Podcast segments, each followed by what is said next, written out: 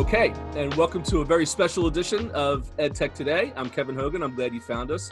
And with me today is an old friend and colleague, Frank. Uh, great to see you. Although I wish I was seeing you in person in either a, a, an airport uh, or lobby bar uh, before or after uh, a, an EdTech event where we could be uh, figuring out, you know, what we what we pulled out of uh, of that event. Uh, usually, we we see each other at ISTE or TCA or God knows one of the other events.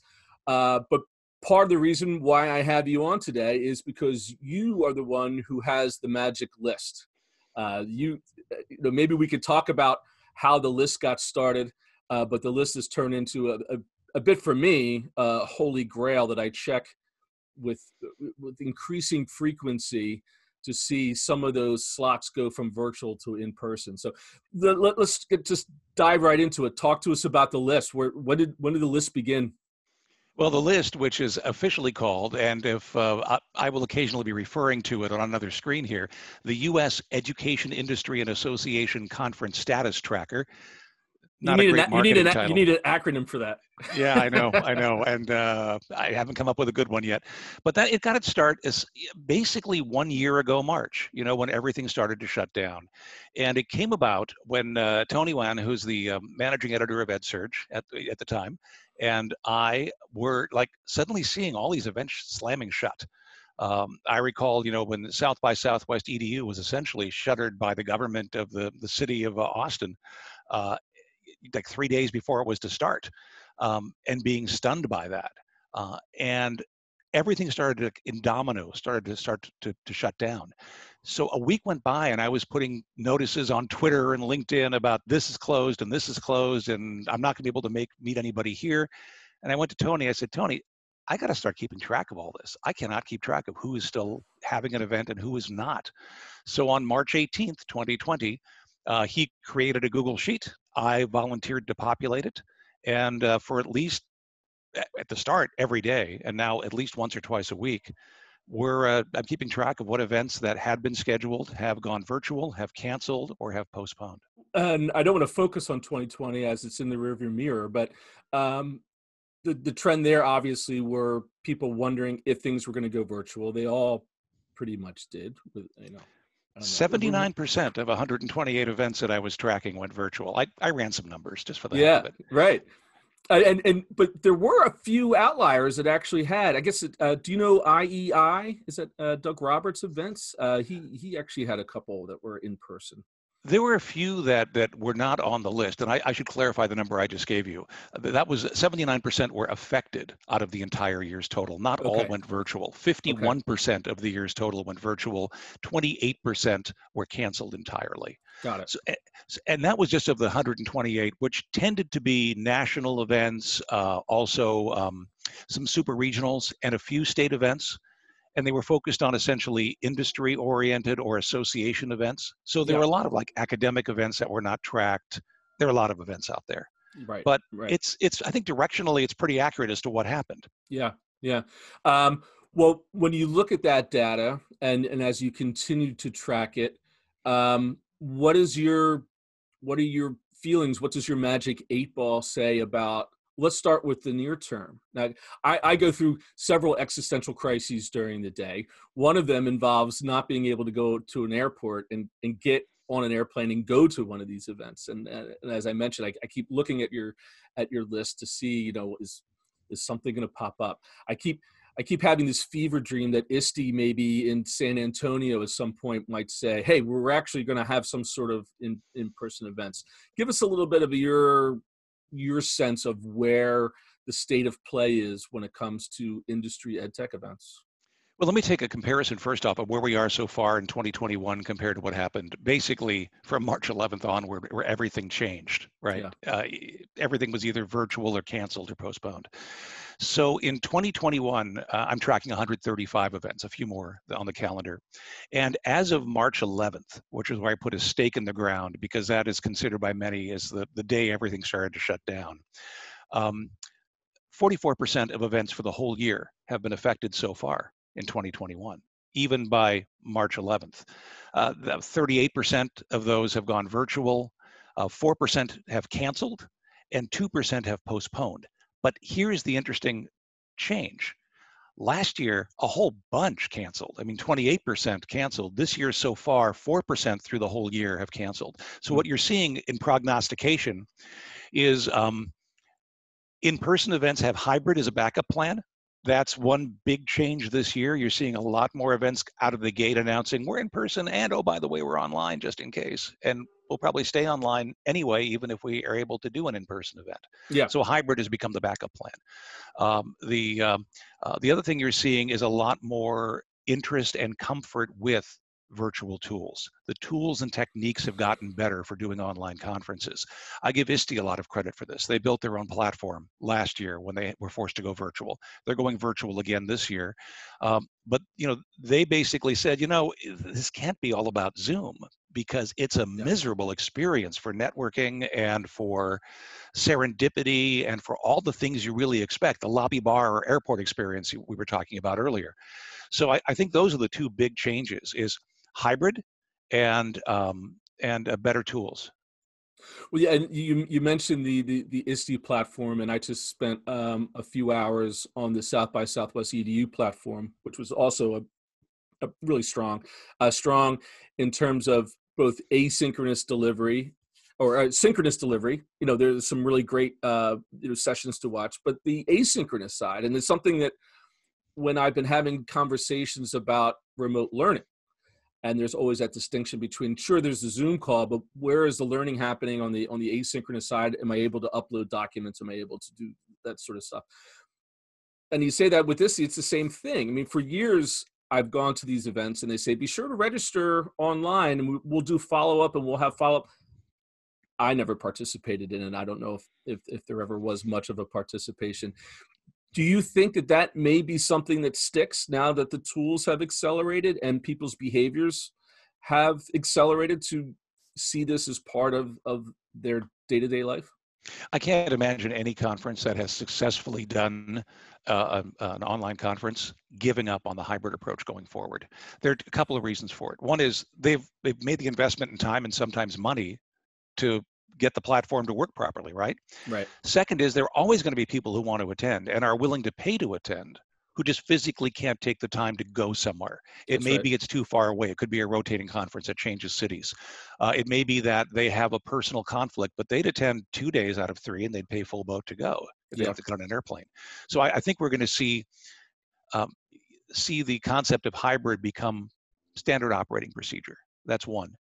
Uh, two is if you think about it, the whole thing about what you were talking about regarding uh, uh, asynchronous follow up and files and all that, it's sort of an evolution of the Twitter back channel that we all took part in at live conferences when we were there in person.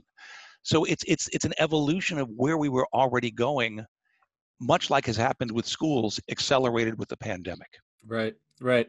Now the there's a there's another side to this coin, right? When you look at the dynamics of of ed tech ed tech events, and as someone who's both covered them as a journalist as well as participated in working with, you know, sponsors and advertisers and the folks who are supporting either an industry event. Um, um, we'll look at industry events, right? I mean, all of these organizations are supported by the industry putting money in, which at the end of the day is to generate leads for yep. for business for them, right?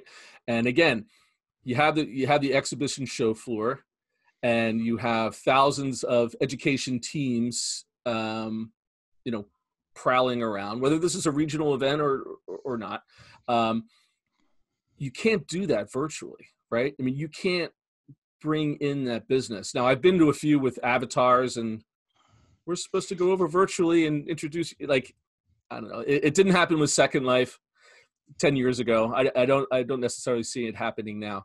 Um, do you see a change in that dynamic, or do do we go back to that normal, or is it going to be is it going to be different from a vendor perspective, from a sponsor perspective? Well, I will say I am the one the one set of events I'm really worried about going forward are those that relied on a huge trade show floor mm-hmm. for revenue. especially the nonprofit associations, the the ISTEs, the American Library Association, the EDUCAUSES. I mean, ISTE's been virtual two years in a row. They don't have that trade show floor. Uh, American Library Association canceled its huge event last year, and it's virtual this year. EDUCAUSE was virtual last year, hybrid this year. So I do worry about the revenue to keep these associations going that do a Sure. good, you know, uh, have do good work in higher education and libraries and K-12. I do think the trade show floors have to come back. I do think that they may become more than the conference, the primary draw of going in person. The number of uh, vendors who I have annoyed at conferences by going by their booth saying, okay, I see your marketing stuff on there. What do you really do? What do you actually sell? Right. You can't do that in a virtual environment. Um, uh, well, you can, but they can then just turn off your camera. So I, I, I can't get rid of me that easily in person. So I do think there is that that walking the hall to see what's new that needs to come back, and that is really the benefit of many of these events, not just for the um, educator buyers, but also for the vendors themselves to see what other companies are doing. Sure. Sure. So I It's- mean, it's it's, much a, it's, it's a true Efficient. it's a Yeah. true bazaar and you know b-a-z-a-r right? I mean just to kind of see what's happening and, and and and who's doing what. And that also goes back to the dynamic between teacher agency or you know lower rung educators influencing technology purchases in their districts versus that director of technology or that superintendent right who's you, you look at some of these booths and you have a information system that a district's going to spend millions of dollars on but they're still giving a squeegee ball to every other teacher who goes by with their branding on it right? That there always seemed to be a disconnect for me there. Um, will that continue or will they just kind of say well, will there be two different needs or two different setups um, for who's in attendance I, I think it'll, you know, i the in-person events will probably go back to what they were. They'll be more targeted because I think, you know, one thing too is um, while a lot of vendors in edtech have seen a lot of more interest in their products, they haven't seen necessarily as many more people willing to pay for them. mm-hmm. And I think that that is depending on the category that they're in. So I think in some respects, some vendors will see their trade show budgets uh, slashed, and they won't be able to have the kind of presence and do the kind of tchotchkes like the squish balls. And I, I, I do challenge any to come up with a squish tardigrade, which is what this is, uh, which is from Archie McPhee here in Seattle, and it's that's next um, level right there that's next level exactly. Uh, and that's why you're so calm Exactly, because it's uh, it, it's just a great microscopic uh, water bear that's been made into a large squishable thing.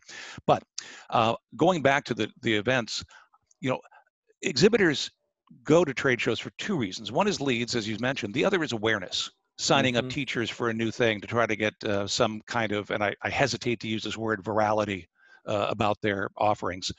Um, so I, I do think you might see fewer there for awareness and more there for leads in the future in person.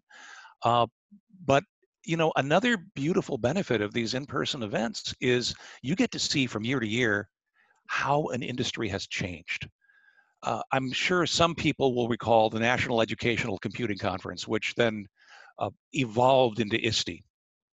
And when it was NECC, it was basically networking hardware vendors and Ethernet cabling and you know disk drives, and now it's everything. So I do think that these these trade shows serve a bigger purpose for the industry, which is to show the state of the art and the direction of the industry. And that's a valuable thing. I think a lot of people will want to attend at an in-person event that they just simply cannot get that feel uh, and energy from online.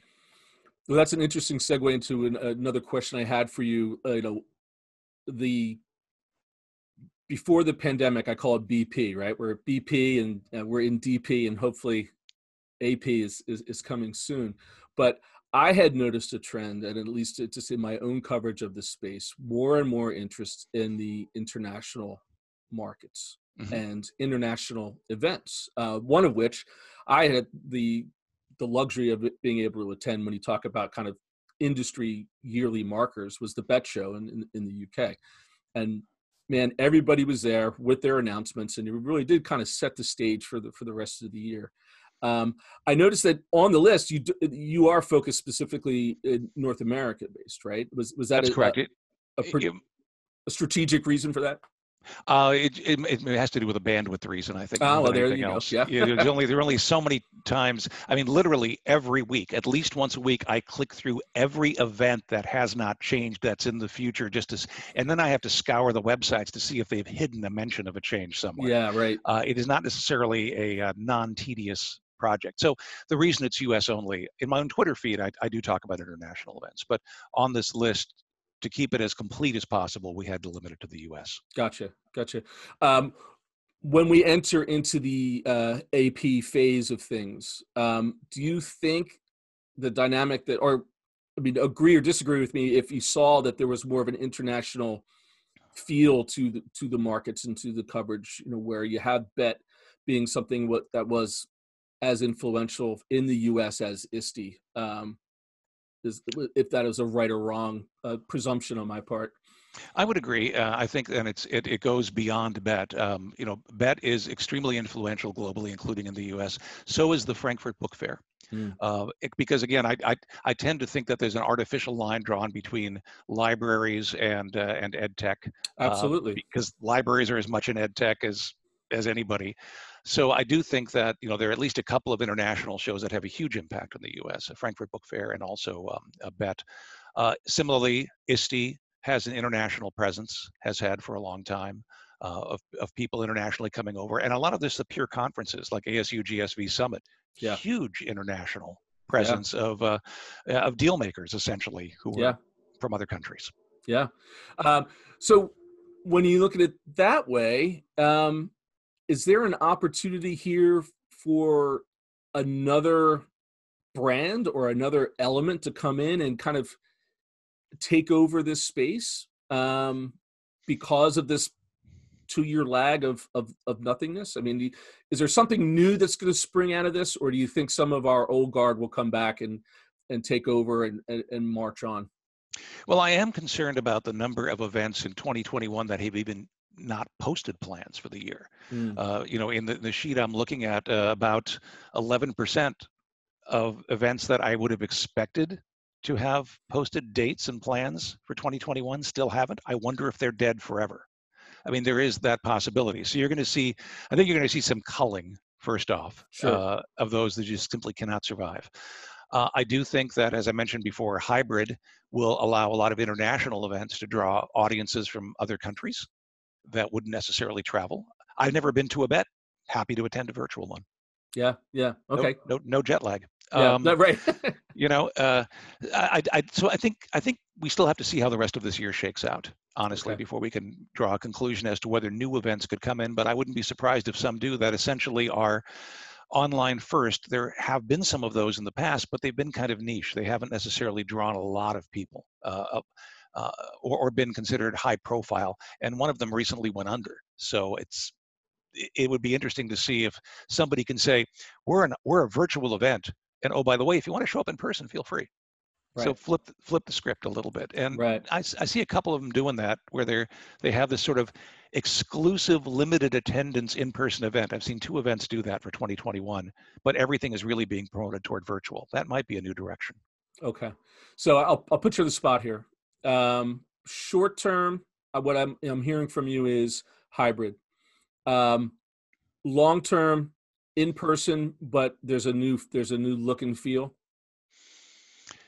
In person, but there is everything is optimized for serendipity, which everybody misses. Those connections you make in the hallways that you never thought you would make with speakers. I think there'll be a lot more informal programming okay. and networking to make to, to basically say, yeah, this is better than a Zoom call, right? Right. So I, I, think that'll be one major change you'll see. Why should I attend in person if I can just get everything I want uh, on video otherwise in programming? Uh, two is I think, you know, there's going to be there are going to be issues of scale. I think things are going to be slow to come back in terms of the size we've seen events before. Um, you know, international travel restrictions aren't going away immediately. Mm-hmm. So events that drew a lot internationally are going to have some challenges as well. I right. think for the rest of 2021, probably through the middle of 2022. Okay. Well, you're bring, you're bringing me down a little bit, Frank. I was I, I was hoping I was hoping that we'd be bumping into each other, you know, in, in late June in, in San Antonio, but I, I appreciate uh, the reality check, and I know that uh, for all of our uh, folks who are either listening or, or watching, uh, they everyone has bated breath to see uh, the event space go back because it really, I mean, it, I've been in a number of different verticals. There's nothing more positive than a, than an education event where you get to spend time with innovative educators and innovative, you know, industry people who are looking to improve the lives of of our kids. And I do feel that that um, whether how how quickly or slowly it happens, it's it's inevitable. So, um, but I appreciate your time today. I think uh, there's some really great insights out of this, and uh, I hope you continue to track, and I hope your um, your in-person tab starts to fill up uh, more uh, more quickly than than not. I'll consider it a success if so far all the events have gone from uh, in person to either virtual or canceled or postponed any one of those three. I'll consider it a success when they start flipping in the other direction and people change their minds yeah. and decide to go back to in person. And i personally have on my calendar attending events starting this fall. So Excellent. i hope that that is that we're able to hang out in a lobby bar at that point uh, with lots of our uh, colleagues and friends. I will toast to that. Well frank thanks again for your time. Thanks everybody for for listening and watching. And please uh, tune into another edtech today soon